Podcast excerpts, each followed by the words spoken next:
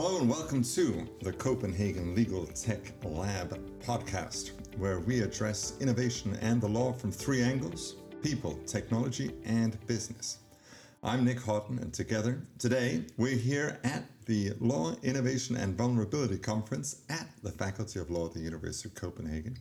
And I'm here together with um, a venture capitalist, Peter Egehoved, I'm also fortunate enough to call a friend, and we go back a ways, and we've had some interesting conversations about legal tech uh, from the money side, which is why we invited you to this conference. But how about a couple of quick words who you are and why you're here? Yeah, sure thing. Um, so, as Nick said, my name is Peter Egehoved. I'm a general partner at Seed Capital, uh, one of the largest Danish venture funds. Uh, I've worked in, in software for 20 years, uh, the last seven or so predominantly in venture capital um, always interested in sort of the, the up and coming uh, areas uh, of, uh, of where to invest.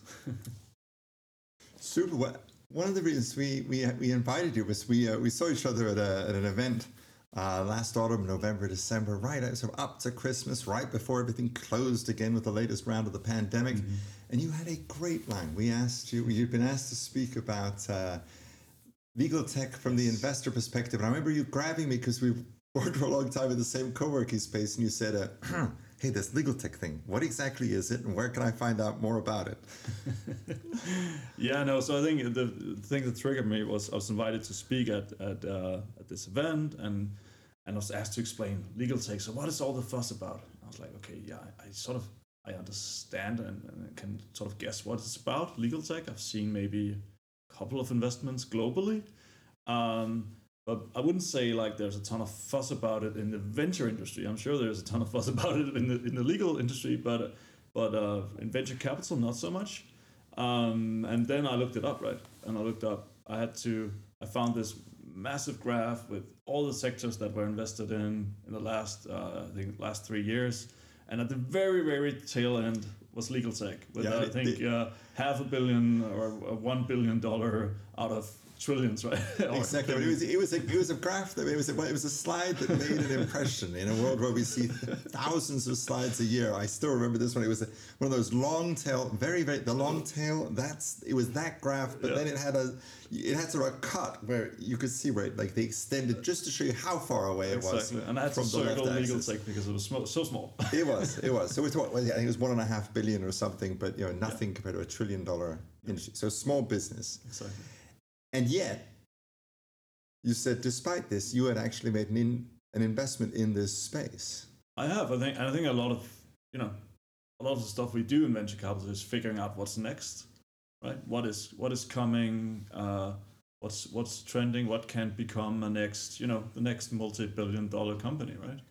And if you look at at various industries, there's a lot of a lot of things to like about uh, legal uh, the, the, legal industry um, because you know it's it's predominantly manual work. Uh, manual in the sense that people yeah, write yeah, yeah, contracts, not yes. the, not with a hammer and stuff. Right. It's but, done with tippity type, tippity type. It's done with typing rather than an algorithm. Yeah, yeah, yeah, exactly. It's a really big sector. It's only becoming bigger, right? And uh, with more compliance and a lot of other things influencing it, um, the sector is actually growing significantly. Right. It passes Google's toothbrush test. Yes, you as, can say uh, that. You know, yeah, yeah, especially in the world yeah. of business, right? Yeah, yeah, for sure. Um, and also, it's just it, it's it's very um, traditional. So it sort of ticks all the boxes in terms of what could what what you know is it right for disruption? Absolutely, right. And can you automate it? Yes, you can. A lot of it, right? Um, the good. I mean, I work with a lot of lawyers and I have a ton of respect for, for what they do. But where I respect them is is their advisory services more than their ability to type up contracts. Their their analysis and exactly, their judgment, and judgment, and, and all those things. I absolutely. So, so um, shortly after that conference, I met with a company called Comply Cloud, uh, which essentially automate your GDPR documentation and a lot of other interesting stuff. Fabulous business, um, growing significantly, bootstrapped. Just uh, meaning bootstrap means they, they haven't taken any outside money before. Uh, the CEO was a former lawyer, absolutely knew his stuff, and a really great CEO. Um, so, so, so that actually became my first uh, investment into legal tech, which I'm super excited about because it works extremely well, right? The thing with legal tech and law in general is that it tends to follow geographical borders or national borders, where with uh, something like GDPR, it's pretty cross-national. So bigger market. Exactly. Yeah. Exactly, which makes it a lot more attractive to someone like me. Um, so yeah. Yeah, in, in this scalable thing. So, quick sidebars. You know, we we take a pretty broad, big tent, holistic view to, to, to legal tech. And so one of the definitions we use here is uh, is anything that analyzes, applies, or interprets the law. Uh-huh. And so again, this is you know not law tech as in something that technology that helps lawyers, but something that works with the law. And so with compliance side, we, we see a certain amount of and as absurdly small as this niche is, we still manage to end up with subdivisions. So, you know, reg tech or sup tech. Anyway, but taking this compliance side, where do you see the growth? Is it, you know, this is a GDPR tool, or is it once you've learned to apply technology to one rule, then there are lots of other rules that things can be applied to? Is it? Is no, it, absolutely. Absolutely yeah. right? Um, so master one vertical and then. Yeah. Yeah, yeah. I mean, we'll probably stick within compliance, but GDPR is definitely not the Sorry, first yeah, one. Absolutely. So we start with you know GDPR as a law, and GDPR, then AML, then KYC, ISO certifications, or which isn't a strictly legal thing, but you know it's compliance related. Yeah. Um, so there is there many frameworks. GDPR is one of them. You have this. Uh, I've got the name, but there's one in California. Uh, Canada is introducing something GDPR like. Um, so a lot of a lot of stuff going on there with GDPR being the first framework. So with, a lot good, of other with data privacy, consumer protection. Exactly, and and from the company side, by just having your house in order, having your documentation in place, and so on and so forth, right? Whereas, yeah. So. Cool, and just for lawyers, because I mean, most of the listeners to this will not necessarily understand the kind of bets that you guys are making. So I think mm. VC, they think, mm. you know, and the investors, investors, you guys are making big bets super early, looking for a very, very large return. So yeah, you're yeah, looking yeah. for 10x, you're looking for 10 times the money that you put in. Yeah, as a minimum, right? Yeah, absolutely. As um, a minimum. Yeah. Um, I, so when I looked at this industry the first time in, in depth, right, I think I was it was pretty similar to the financial services industry and, and to the banks, right? So fintech is another really big investment area. Um, and I think legal tech could, it has a lot of the same characteristics, right? It, we can easily build something very big, very meaningful in legal tech. And I think it's it's an industry where the older partners are sitting around laughing a little bit about, ah, what's this technology gizmo? It can never replace me. Uh, and all the bank CEOs said the same thing 10 years ago, right? They're, they're not exactly laughing anymore because you know it's it's death by a thousand paper cuts more yeah. or less. So they have to, you know. I, mean, I think if I was in the legal industry, I would think a lot about.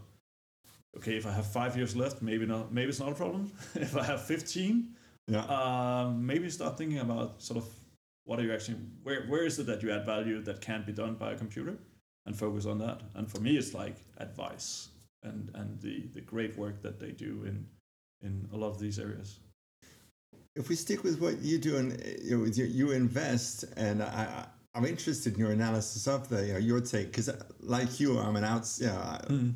we're yep. both outsiders looking yes, in on this today. Absolutely. And I, I, I also made an awful lot of mental of, it just looked pattern recognition. There seemed to be a lot of panic pattern recognition with fintech.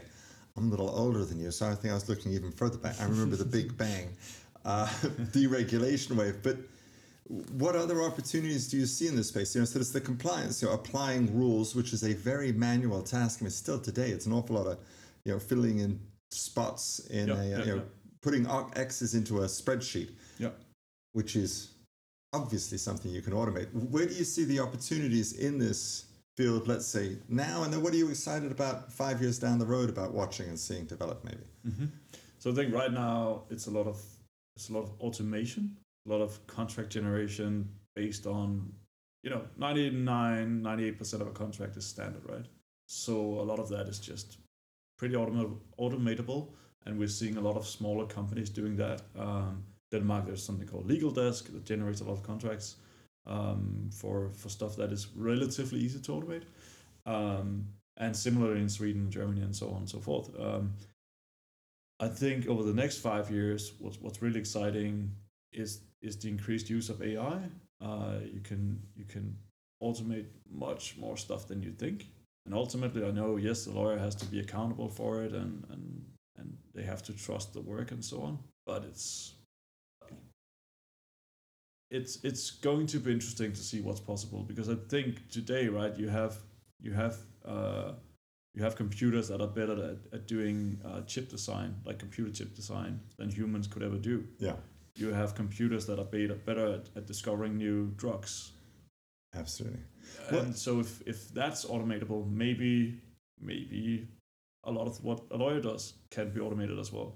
Well, too, we've got a couple of minutes left here at the end. I, I um, when I just gave a talk last night to the Copenhagen Bar Association, and mm-hmm. I was asked about robots and I was asked about AI, and, uh, and my advice was that you know that's not what they should be worrying about right now. They should be worrying about automating really simple, straightforward tasks like renaming files in a data room for mergers and acquisitions. Uh, there is an app for that. You don't have to have human beings, let alone no. human beings with law degrees, no. sit down and rename all those by hand. Now, having said that, this AI thing, you know, sometimes I feel like we've been watching it come for so long that we've we've missed that it may actually get here. Yeah. You know that the, it's been right around the corner for so long. Completely agree. Yeah. But sooner or later it will. So where do you see it in this space? Yeah. Having looked at it, you know, because yeah. you are used to analyzing new, you know, mm-hmm. many different verticals and looking for parallels. Yeah. Where do you see it coming in this space? Where would you see a couple of areas that are coming first, and how far away right. do you think it is? Right, right, right. So uh, I think in areas it's already here in certain mm-hmm. areas, right? Like due diligence, for example, scanning a million pages of paper. I think that is probably do, going on right now. Mm-hmm. Um, but I, I, I, would probably encourage uh, the, the audience not to see it as a binary event. It's not like something that's just gonna someday you're obsolete, right? Yeah. Someday the field has changed. It's more like to what you were probably saying last night is use the tools now, augment the capacity of your staff right now, because there's a ton of really good tools out there that can help them be much more productive, work much faster to the benefit of you and your clients. Because by doing that, you will actually be well prepared and and have and you will end up with people that are much closer and much more adapt oh sorry and, and much more um, skilled in using technology um, because it's not going to be someday you wake up and and uh, all of a sudden M&A law is replaced by an AI, uh, by an AI right? Yeah. it's going to be a lot of small little things and you want to stay very close. start. start using it. Yeah. What's the downside? I know I, this I, there's no downside. Yeah. Um but the the, the risk of catastrophe is pretty high if you're just going to sit around for the next if you 10, ignore it, years. If you ignore it, yeah. I mean, I always tell you, none of us know. You know, bankers are still among the best paid people we know, even though what they do has changed a lot. Mm-hmm. Uh, um, again, so, so if you're looking at, at AI, I mean, just to push you on this, because I know I've asked you once already, I'll ask you again. Is, is where do, which piece do you see it? Uh, where do you see it going? You okay? So you mentioned, for example, that it's already in due diligence, scanning vast numbers of documents. Yeah, uh, I've seen it in uh, DPA, you know, a- analysis of DPA, of very similar contracts where it's great at spotting the differences. Yeah. What is it that AI does that that it does better than us? I mean, is it noticing patterns? Pattern recognition. Yeah. Pattern recognition. Pattern recognition. Um, I don't think we should probably not go into the different kinds of AI. Yeah, yeah, no, but, no, no, no, no, but what but, it uh, does. Yeah, yeah, not how it does it. No, no, exactly. Yeah. But but so pattern recognition, uh, and like computers have always done, right? They're great at automating repeatable stuff. They will do it better and faster and and with fewer errors and so on uh, for you. Yeah. And and when we talk about AI, I'm always a little bit jaundiced because it's whether it's machine learning or AI. Yeah, this is not the time to discuss that. No, exactly right. And yeah. It's not going to be like Skynet wakes up someday and takes yeah. over the world, right? It's more of a it'll be lots lots of little things that will just become you know it'll make your work smarter. easier, faster. Yeah. yeah. And someday maybe you don't have to watch the contract being generated because it's just it's just going to happen. Right. Right? You proofread it. Yeah. They probably won't go to court for you. You know, this, uh, one of the things I think about is, you know, when's the last time you negotiated an airplane ticket? You don't. You just get on the airplane. It's a standardized product, and you get there. And guess what? Now there's planes that go everywhere all the time, and thank God for that. Uh, cool. Well, listen, it's been a great discussion. Thank you, Peter. Thanks for having me. From Seed for joining us. Um, thank you for listening. This has been the Copenhagen Legal Tech Lab podcast. My name is Nick Hawtin. Thank you very much. This is Copenhagen Legal Tech Lab podcast at the Faculty of Law, University of Copenhagen, brought to you by the Hayes Foundation. And don't forget to subscribe and follow us on social media and your favorite podcast platform.